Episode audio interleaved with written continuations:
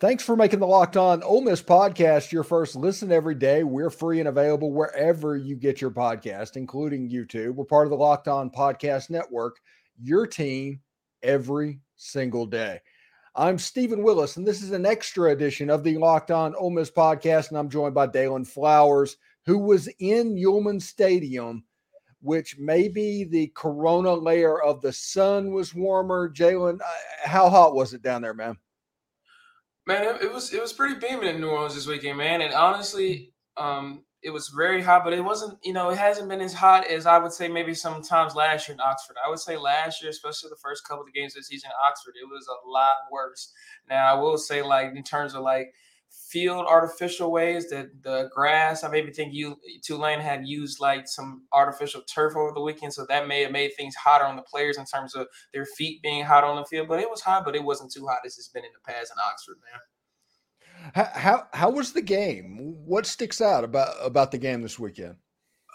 Man, Steven, there was so much to talk about, um, and there was so many interactions I had with players and coaches.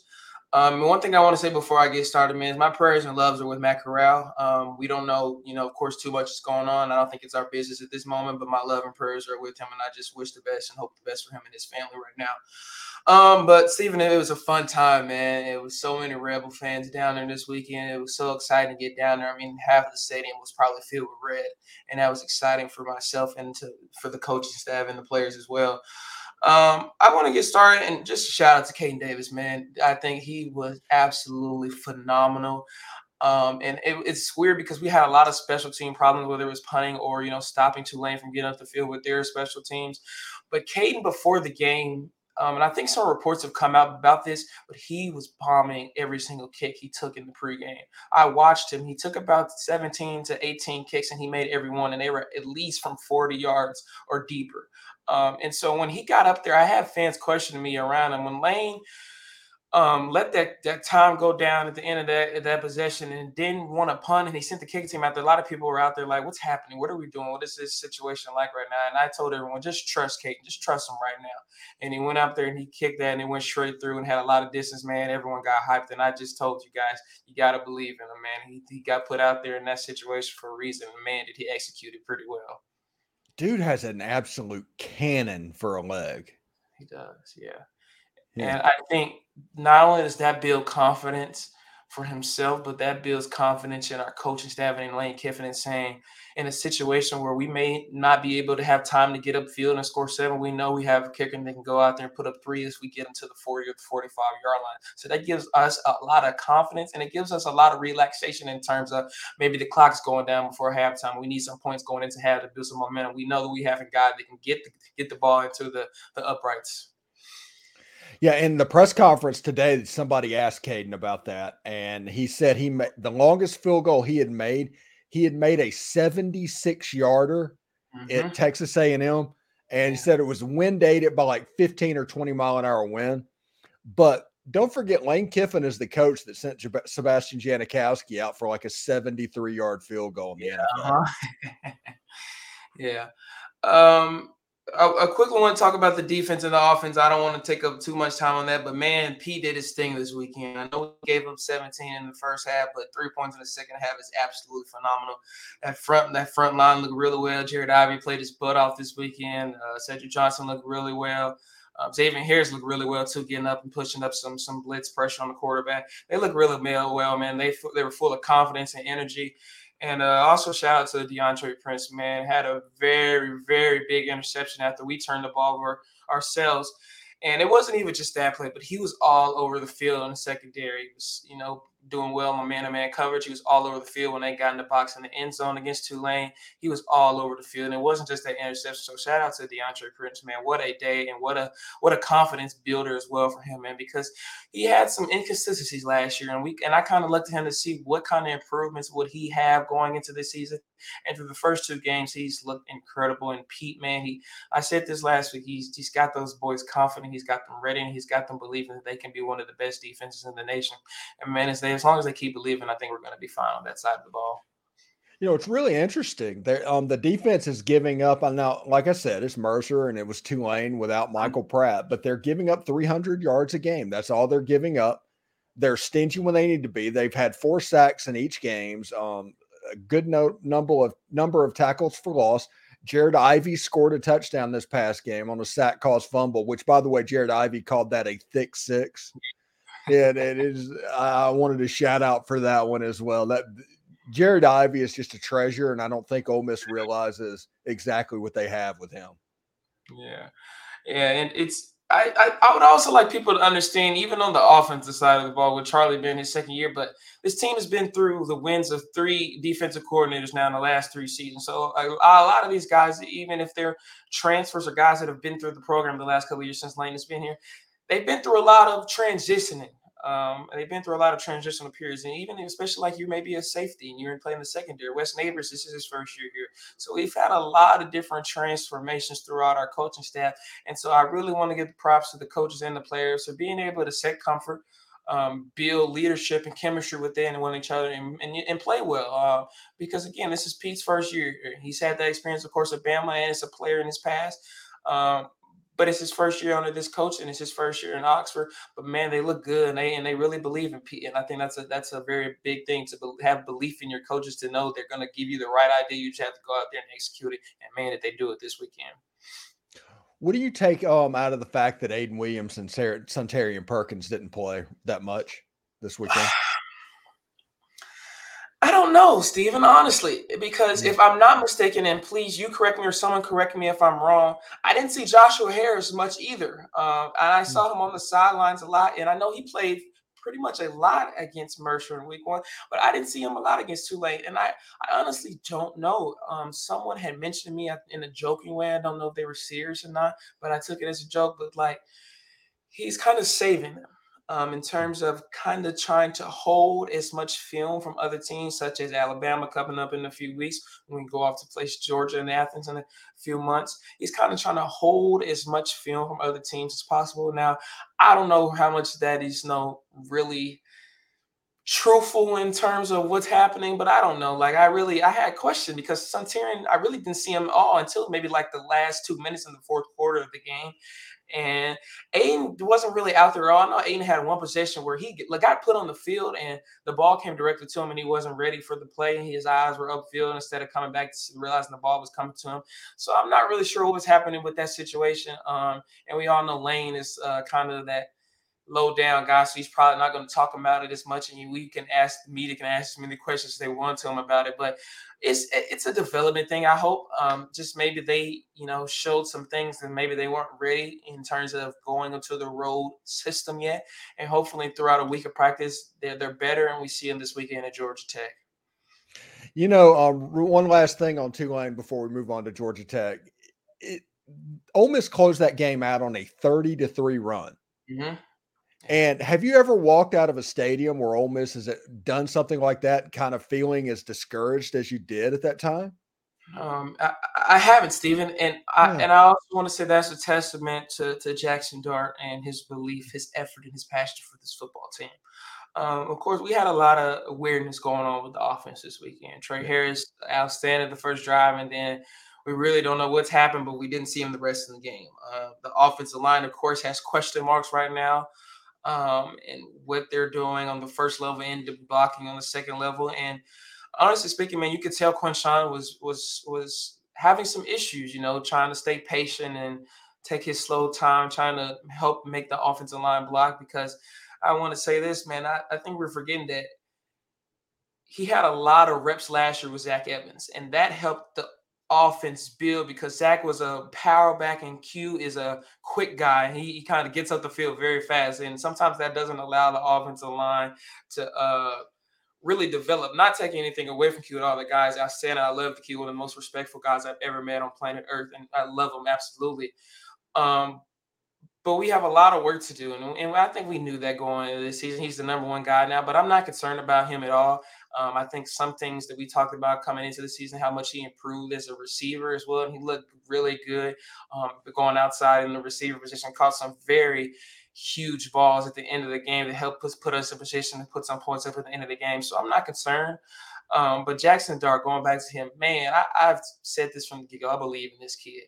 And I think as fans, you know, no matter what's going on with, of course, Walker Howard and Spencer Sanders now being here, we have to support who Lane puts out there because at the end of the day, he's doing what he thinks is best to win football games for this team. And at the end of the day, you know, he's going to make mistakes, and he did. He, he made a couple mistakes and he panicked at times.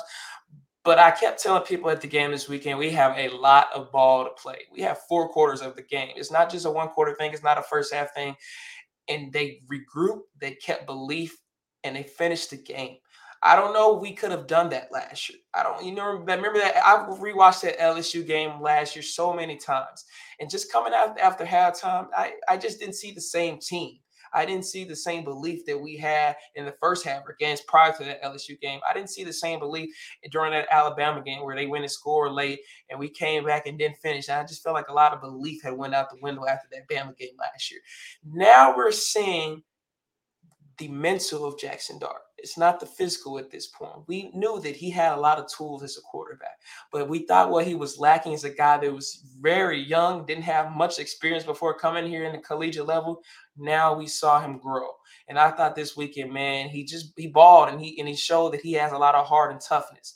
Um, and I think that is going to help us in the long run. We have a leader, we have a competitor, we have a guy that loves to play and wants to win. Is going to do what it takes to win. And I want to give a shout out to him, man. I just hope that he knows that we're believing him. At least I am, and I know you are, um, man. That we love him, and we just hope the best for him. We want the best for him, and he did what was necessary this weekend. We have again, we have a lot to work on, but he did what was necessary, man. You know, we didn't want to lose, you know, and we won the game, and that's what mattered. And I think he set us up to do better things. You know, Michael Trigg. I just want to say this um, wasn't really targeted at all, other than that that touchdown pass he had, and I think that builds a lot of his confidence up too, because he's been through so much just his past his past season with us, and now, and I think we need him to develop, um, and so that was really big for Dart and Trigg this weekend, and um, I think we just have a lot of development to do. But I also want to say one, one quick thing. We have a lot of guys missing still, Stephen, and you've talked mm-hmm. about this, and I hope people understand this, man.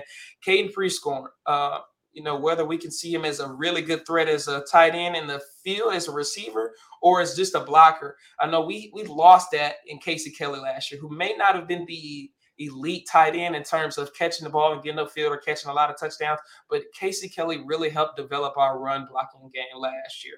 And now with that missing target, because Michael Trigg really isn't much of a blocker in terms of being on the line as a blocker. But I think Caden Prieskorn will help out a lot. Hopefully, we get him back as soon as possible, and that will help smoothing things out within the offensive line and the blocking for the run and the passer. Um, and Zakhari Franklin, of course, we still know that he hasn't even practiced. So those are two big threats on the offensive side of the ball that we don't have yet. Um, and of course, Trey Harris got out within the injury within the game. So those are three big threats that we really we don't have right now. And hopefully we get Trey back this weekend. Of course, the other two guys as quickly as possible. We don't want to rush them either, but we want them back. Um, but man, I, I, hear so many like people saying that oh Tulane had Michael Pratt and, and instead of Kai Horton out there, it would have been a completely different ball game. And trust me, I understand. Kai Horton played as good as he possibly could. But I just don't agree with that, man, because we have a lot of guys that we're missing right now too. So it could have been a completely different ball game for us too if we had all our guys healthy out there. A, a one-legged Michael Pratt would not have yeah. made a difference in that football game. In fact, they would have probably blitzed him more because of his lack of mobility. Uh, yeah. yeah. It, really interesting. Let's let's turn the page a little bit to this weekend. We have the Georgia Tech Yellow Jackets coming into Vaught-Hemingway Stadium we had over 60,000 people for Mercer. I'm expecting a sellout for this game. Hey, Daylan, you might know, know this, but Ole Miss is the reason Georgia Tech is not in the SEC today. Ole Miss is the reason because way back in the 1940s and 1950s, Bobby Dodd refused to come to Mississippi and play Johnny Vaught because honestly, it was just hard to get to Starkville and Oxford back then. Um, but it, he did the thing where he did the Steve Spurrier type thing and did the rubber chicken thing and and and made a joke out of it, and that started a grudge that Ole Miss held towards Georgia Tech. And after Georgia Tech threw their temper tantrum in the '60s and left the SEC and went un- independent, they tried like heck to get back into the conference, and even had like a letter of recommendation from Bear Bryant and Vince Dooley and all these legends to get back in but Ole Miss and State would not agree to it. So Georgia Tech's in the ACC, not in the SEC because of Ole Miss. Georgia Tech finally coming to Ole Miss. that's kind of a story in my opinion. I didn't know that actually. Um, that's that's quite interesting because I think that kind of develops a, a rivalry, um, and that develops not really uh, just a, a, terms of a regular football game, but a big time feel for the players. Um, because I don't, if you know this or not, if, or if you kind of picked up on this weekend, there's a lot of there was a lot of heat between Tulane and us this weekend. Uh, you know, mm-hmm. Lane got into it. Some of the players with Tulane kind of approached Lane before the game, and and he yapped at him, and there was a lot of just just really a lot of heat and a lot of intensity throughout this weekend. So I, I think that kind of helps boost us as well too. I think a lot of those guys got that SEC feeling this weekend. I know Lane had talked about early in the pressure before the game against Tulane that this was a not an evaluation. This is a team that just won the Cotton Bowl, a team that can play really well. It's a top 25 team before this weekend. So I think that that that sense and what you just said is really big for us uh, because a lot of things can come out of what we have this season. And I think playing a Georgia Tech team right now, and I want to say this too, Stephen, this is not the same Georgia Tech team that we blew out last year. I think this team is a lot more hungrier. They are a lot more focused, and they have grown with more experience this weekend too. Um, and so I'm I'm not just expecting us to go over and beat uh, Georgia Tech like we do. I'm not saying I don't expect us to win. I completely do. Um, but I think that Georgia Tech is going to give us a lot more run for our money than we saw last year.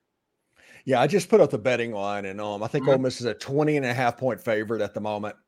And I, this is serious. Now, and, and I talk about this in my keys of the game, the what to watch for. I'm going to hammer this home. Beat Georgia Tech by one point. I am not playing the line game in this one because, right. in my opinion, this is the biggest trap game that Ole Miss has played in recent memory between going on the road to a ranked Tulane, this huge game with Alabama that is coming up in a few days. Um, Georgia Tech is in the middle. Just beat Georgia Tech. I don't. No style points needed in this situation. I just want the W. So the Alabama game, we can build that up to the level that it needs to be.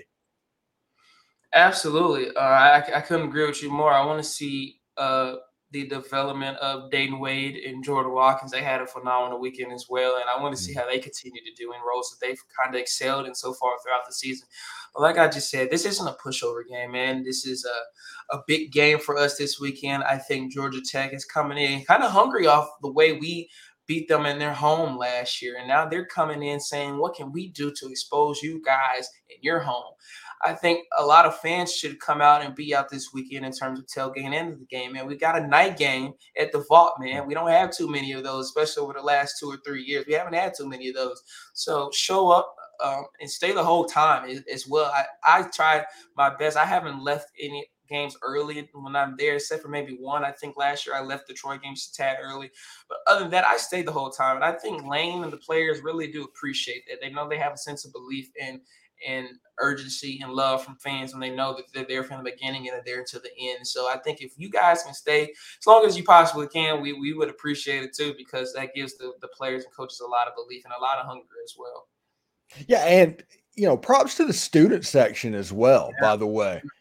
Coming out that first game against Mercer, they stayed, they were loud. I mean, granted, once it got out of hand, they they went and did Grove stuff, but the the students kind of showed out and I guess the students would say the old heads were the leaving early problem in the Mercer game, not not the students themselves. So that's congratulations. They did a really good job. So Daylan, what do you think? Necess- not necessarily. What do you think? How do you think this game is going to go? Give me an early, early prediction on this Ole Miss Georgia Tech game this may sound weird, but I think it's going to start how the past two games started. I think we're going to come out firing on the first possession. And then I think our defense, I, I said this to someone at the Tulane game after the first defensive drive. It's like Pete kind of is testing the waters on the first drive. I don't know if that makes sense, but that, that big drive that Mercer had on that on that run play in the first game of play, and they scored for touchdown, and then Tulane came down and scored in the first play. I feel like Pete is trying to I don't know, test to see what the offense of the other team is coming out. So I expect the, the offense to be flying on the first drive. And then I also expect us to develop more. This is what I tend to hope to see in practice in, in the game this weekend is what can Lane Kiffin and Charlie Weis do with our running backs? It's not just Quinshon. It's, it's Ulysses Bentley, and I think he can be a, X factor for our offense too. What can he do as a running back that can take time off from Quinshon, that he can get some some breaths on the on the sideline and allow our offense to keep moving? What can our offensive line do on the first and the second level to keep our quarterback and our running backs protected. I'm not saying this is football, guys. I'm not saying that you know we're gonna get you know 10 yards every rush. We're gonna not get one sack, and our quarterback's not gonna get hit at all game. No, that's that's football. I completely understand that. But it didn't seem like we had a lot of chemistry and a lot of a lot of belief between those guys up on the line this past weekend, and, and, and that's kind of the pushing point for me. We need that in terms of whether it's you guys on the field together or outside of football at all. That is what makes a team just be the standard from good into elite. I think they just have to develop a sense of trust because we have guys that can play. We have a lot of good talent on the offensive line. Don't get me wrong from that. And we have a really good coach uh, John Garrison on the offensive line. So don't get me wrong, we have a lot of good guys. I just think it, it needs a little bit more development, a lot of chemistry. So if I think we can continue to grow, not take things fast, we have to understand that a lot of these guys are also still learning a new system. Again, a new offensive line coach is coming in and bringing a whole new scheme. And we have to allow them to rotate and trust and believe. But I think that's also we have to learn that – they need to also try to progress as much as possible every single day and not take moments for granted in practice, watching film, or even outside of football. Like I said, just take time to learn because at the end of the day, man, a football team can't operate on the offensive ball without a good offensive line. And we, we need them to do their job. So I think if we can see them develop and just build comfort, that will allow the rest of the offense to flow. So, um, for people that are wondering what's going on with the offense right now, and it, the offense is not problem. The it's all fixable. I, mm-hmm. I, do think that they're holding some stuff back for future um, stuff. Yeah. So this is what's happening. It's like whenever you play Madden against a seventh grader. And all they do whenever you want to run your offense and throw the ball downfield and do all of that stuff, all they want to call is engage 8 mm-hmm. to where mm-hmm. they blitz everybody. And it takes probably five or six snaps for you to figure out what's going on but you eventually adjust and all of a sudden you completely roll that seven year old.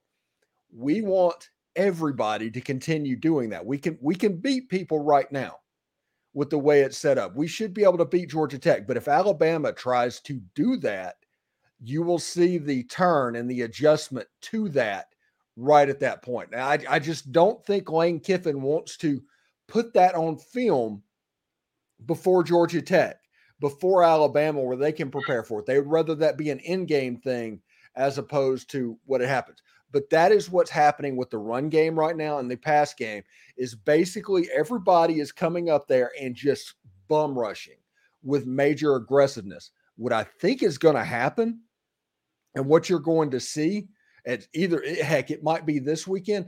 I am team 12 personnel, but I think you're going to see the Ole Miss tight ends when Caden Prieskorn and Michael Trigg, they're back and healthy and can be used together. You will see them in 12 personnel using really quick passing. You'll it'll be like what Matt Corral did with Elijah Moore and Kenny Yeboah. That is what the offense will look like. So we know that offense is here, but it'll be interesting to see it. That is what I think is happening. People do not need to freak out about this offense. They're they're they're at the point Ole Miss is doing just enough to win the game at this point. That's all they care about. They don't they don't want to empty their entire clip because the last two weekends of September, Alabama and LSU, it's real. We'll know everything that's going on. That that's what you empty your clip for, not whenever you're playing Georgia Tech and Tulane. If you can beat them other ways, and they did beat them other ways. I completely agree. Um, I think one question I would have for our offense is I would like us to use the middle of the field more. I don't know if anyone has noticed just kind of the lack of that still throughout this season. And I think that could really help. I don't know, like just exploit our offense just a little bit more because I feel like at times we're trying too hard to have big plays down the field. Yeah, mm. yeah, yeah. And I think we just need to take it slow and steady sometimes because that can help develop those big plays that we want to use to get into the end zone.